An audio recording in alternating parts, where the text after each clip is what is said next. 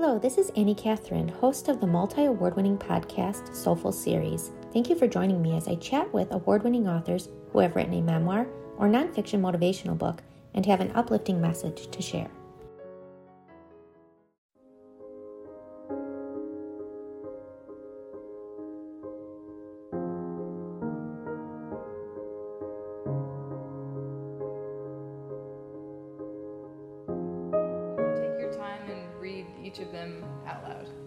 Just read them. Just read them. Okay. So the first one is You are not doing enough. Your mental health is not important. Just take care of everyone else. You are a broken person that barely anyone can stand. You'll never be anyone but just a mom. You're too weak and emotional. You don't give your children enough time and love. Your weight embarrasses your kids, and you should have better style. No one will want you if you ever have to date again with a body like that. You were too hard on Flynn last night. You're going to scar her. She's just a kid.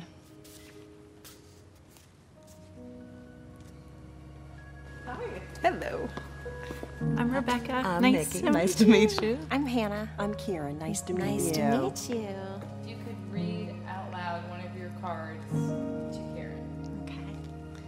Mine says You should have done more. You can't be great at work or at home. You'll never be 100% at either. You'll always be mediocre. My body is so ugly now that I've had a baby. Oh, wow. Aww. This is gonna make me cry. Is that what you're trying to do? Everybody will be better off without you.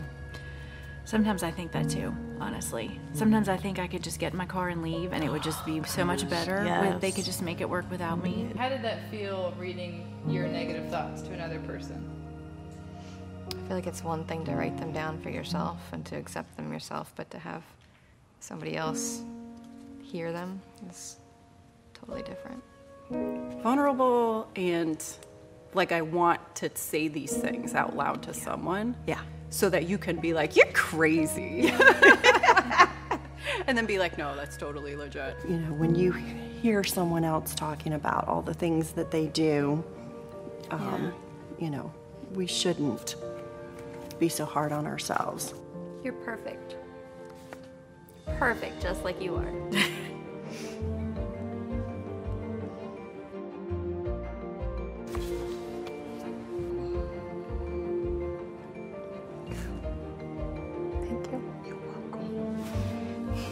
would you like to do with those cards in your hand? Um, can I just rip them up now? Should we rip them up? Can I can I get rid of them forever? Mine are really thick. Let the universe have them. awesome. Yeah. Woohoo!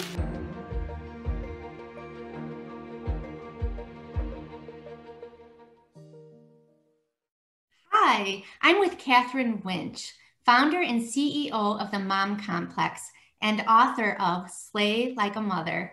Welcome and thank you for being here. Thanks for having me. I'm excited to be here. I'm excited too. So, we're going to talk about Slay Like a Mother today. And I want to know what motivated you? Why did you write this book? I wrote Slay Like a Mother because, unfortunately, for 20 years of my life, from age 15 to 35, I lived with what I refer to as a dragon of self doubt inside of me. Meaning, no matter what I accomplished on the outside, you know, career wise, success, anything, it wasn't enough to fill me up on the inside. And I always was running, chasing, you know, just grabbing for a greater sense of self worth. And it was really an exhausting way to live. And then, fortunately, uh, when I was 35 years old, I had the opportunity through my job at the Mom Complex to study mothers in 17 countries around the world. And what my research revealed was that the number one emotions that, that the number one emotion that all moms have in common is self-doubt. And when I realized that through the research, I thought, oh, wait a second, I'm filled with doubt. All these other mothers are filled with doubt. Why are we not talking about the damn doubt? You know, and why do we wear, wear masks and pretend like everything's perfect? And so uh, I went through two years of therapy and lots of self help books, lots of red wine, lots of Oprah episodes. and I healed myself on the inside and I learned to love myself finally. And now I want to help other women do the same thing. Well, I well, this is just packed with good information.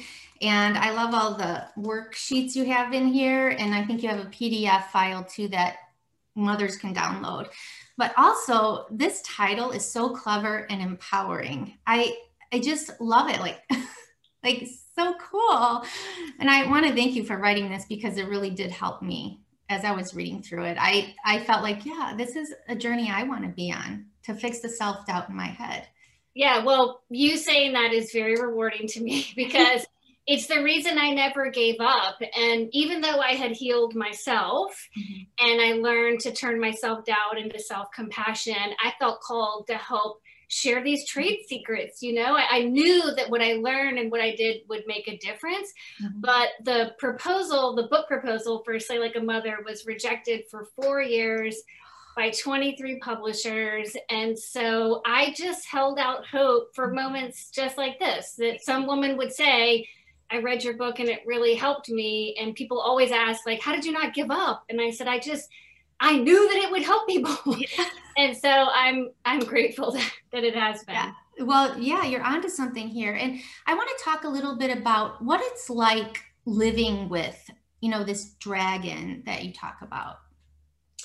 Living with a dragon of self-doubt is exhausting and it's usually filled with a lot of negative self-talk you know and maybe anybody watching is familiar that this negative voice in your head is always saying you're not thin enough nice enough tough enough mom enough sister enough daughter enough you know all the things and, and we hear that soundtrack all day, every day, and it wears you down and it wears you out. And I started to feel like I was just on this treadmill. I was working hard, I was trying my best, mm-hmm. but something inside of me wouldn't let me accept that it was my best. Yeah. And so, you know, exhausting is the the the main, you know, word that that comes to mind. And and some women say, I don't know if I have time to read a self-help book. I don't know if I have time to work on myself enough. And I always say, well, that just means you're not broken enough because I was so broken and so tired. There's my puppy sneaking. Oh, hi, puppy. I'm,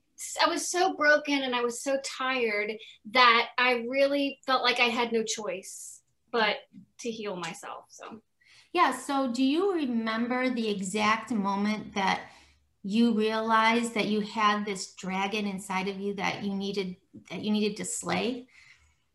I do remember that moment, and it happened on my therapist's couch. And I, I can't recommend therapy enough. I think everybody should have a therapist. And um, my therapist asked me to write down the last terrible thing that I had said to myself. And this was probably eight years ago. Mm-hmm. And I, you know, I thought about it and I took out a piece of paper and I wrote down something that I had said to myself that day. Mm-hmm. And the sentiment was, and I quote, you are a poor excuse for a strong woman. Hmm.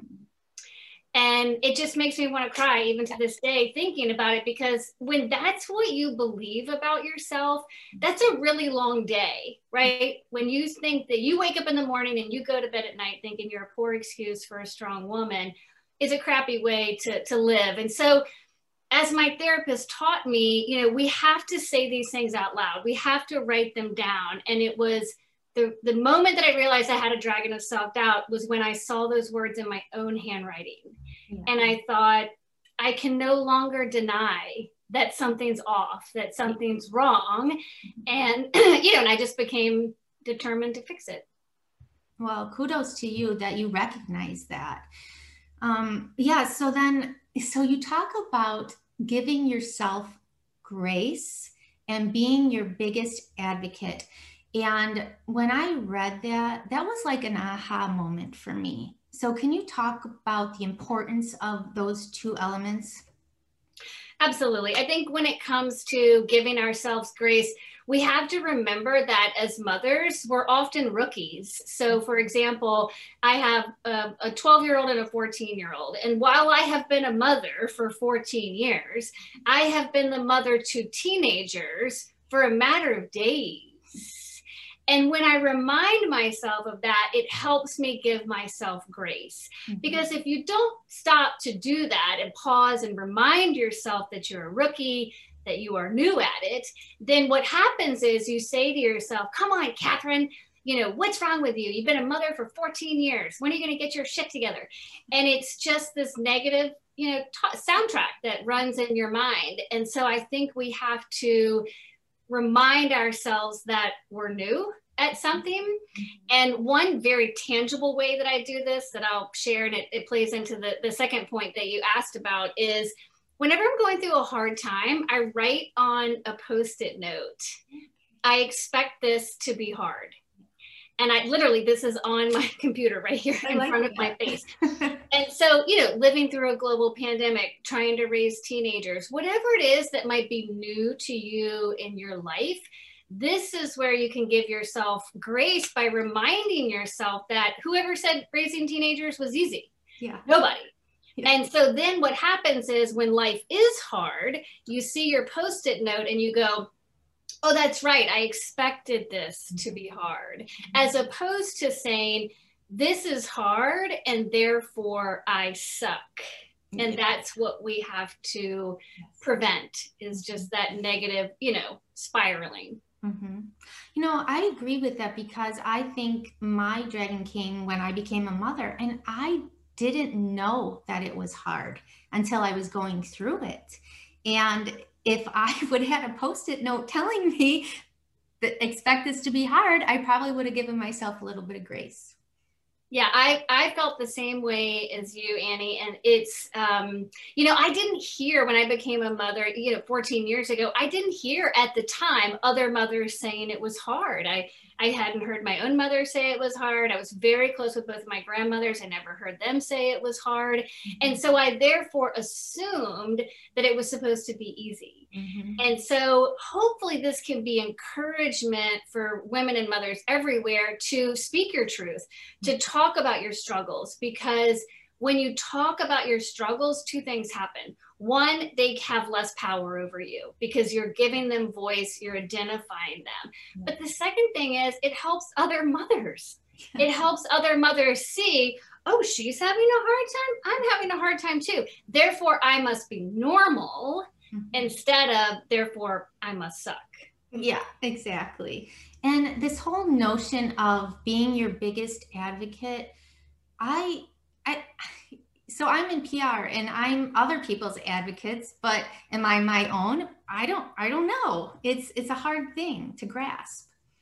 Yeah, it is, and and sometimes it can be easier to grasp the the negative side than the positive, or the lack of negative, I should say, in the sense that you know, we throw this term around all the time. Oh, you know me, I'm my own worst enemy. Ha ha ha.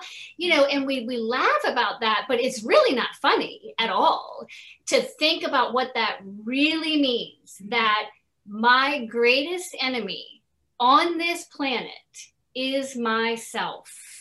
And so if you're not to the point yet that you can be your biggest advocate, if you still struggle with that, then at least you can move away from the negative of not being your own worst enemy. Mm-hmm. So that leap, you know, that takes time. It's a journey. It's not going to happen overnight. But at least if you can wake up every day and not be your greatest enemy, that's going to be a better day. Yes. I agree. I agree. Now, I want to talk about going back to children and how do we raise our own children to be these dragon slayers? That's a great question. And the final chapter in Slay Like a Mother is actually titled Raising Dragon Slayers. And one tip that I would share is that if you want to raise children that are free from dragons, they have to feel comfortable and have permission to talk about the hard things in their life and the bad things in their life. Because what I have learned from my research is that dragons of self doubt thrive in silence and darkness and avoidance. So if we pretend the bad things aren't there, they get bigger. But if we can give our children the voice and the platform and the opportunity and the space to have bad days, to have bad moments. And a, a really quick tip for that can be um, something that I've done for years with my kids, and that is we share our peak and our pit from the day. So, the best part of our day and what was the worst part of our day. And what that will teach your children is that everyone has a bad part of their day, even their mother, and that they should expect that every single day something's going to suck something's going to be bad. And if they can learn to give voice to that, then it won't stay inside of their soul. But unfortunately, so many of us live in households where perfection is idealized, right? And it's let's just talk about the good things and let's sweep the bad things under the carpet. So if you can invite your children to share the hard parts of their life, it will keep that dragon at bay. That, that's very good advice. I I agree with you. I love it. Um, so I wanted to say, where can we buy Slay Like a Mother? Slay Like a Mother is available everywhere books are sold uh, Amazon, Walmart, Target, and it's also available on Audible. So if you find yourself a busy mom and you want to multitask, you can listen to Slay Like a Mother on Audible, and um, it's my voiceover reading it. So I can read you your bedtime stories about dragons if you like. I love it. You have such a soothing voice. I'll, I would love to listen to it. But the other one other thing is, what do you want your readers to take away from this book? If you could say one thing, what would it be?